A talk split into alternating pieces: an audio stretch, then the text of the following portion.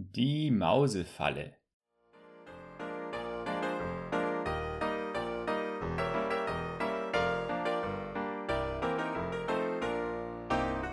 Eine Maus linste durch den Riss in der Mauer und sah, dass der Bauer und seine Frau ein Paket öffneten.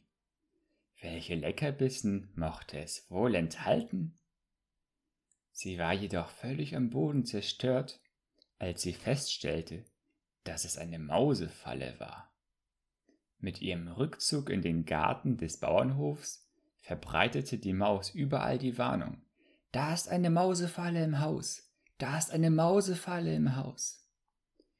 Das Huhn gackerte und schnarrte, hob seinen Kopf und sagte Sehr geehrter Herr Maus, das mag für Sie von gewaltiger Bedeutung sein, aber für mich ist es uninteressant.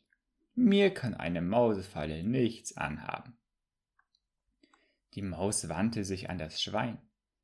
Da ist eine Mausefalle im Haus. Das Schwein hatte Mitleid mit der Maus und sagte, das tut mir so leid, Herr Maus, aber ich kann leider nichts dran ändern. Ich kann höchstens für Sie beten. Seien Sie versichert, dass ich Sie in meine Gebete einschließe.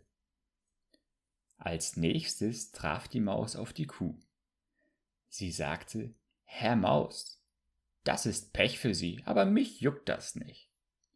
So kehrte die Maus deprimiert und mit gesenktem Kopf in das Haus zurück, um alleine der Gefahr der Mausefalle des Bauern ins Auge sehen zu müssen. Genau in dieser Nacht war im Bauernhaus ein Geräusch zu vernehmen. Es klang wie eine zuschnappende Mausefalle. Die Frau des Bauern eilte herbei, um zu sehen, ob die Maus gefangen worden war. In der Dunkelheit sah sie nicht, dass es eine giftige Schlange war, deren Schwanz in die Mausefalle geraten war, und so wurde sie gebissen. Der Bauer brachte seine Frau eilends ins Krankenhaus, und sie kam mit einem heftigen Fieber zurück.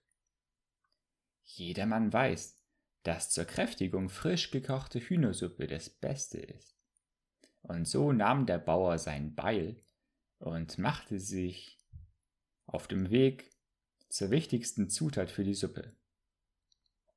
Doch seiner Frau ging es auch am nächsten Tag noch nicht besser. Freunde und Nachbarn kamen, um sie zu besuchen, sie aufzumuntern und ihr Gesellschaft zu leisten. Um sie alle beköstigen zu können, schlachtete der, der Bauer auch das Schwein. Doch seine Frau wurde nicht gesund, sie starb. Unendlich viele Leute kamen zur Beerdigung und der Bauer musste die Kuh schlachten, um sie alle verpflegen zu können. Wenn du das nächste Mal hörst, dass jemand mit einem Problem konfrontiert ist, von dem du denkst, es würde dich nicht betreffen, dann erinnere dich, wenn einer von uns bedroht wird, sind wir alle in Gefahr. Wir alle sind involviert in diese Reise, die wir das Leben nennen. Wir müssen ein Auge aufeinander haben und uns besonders bemühen, einander zu ermutigen.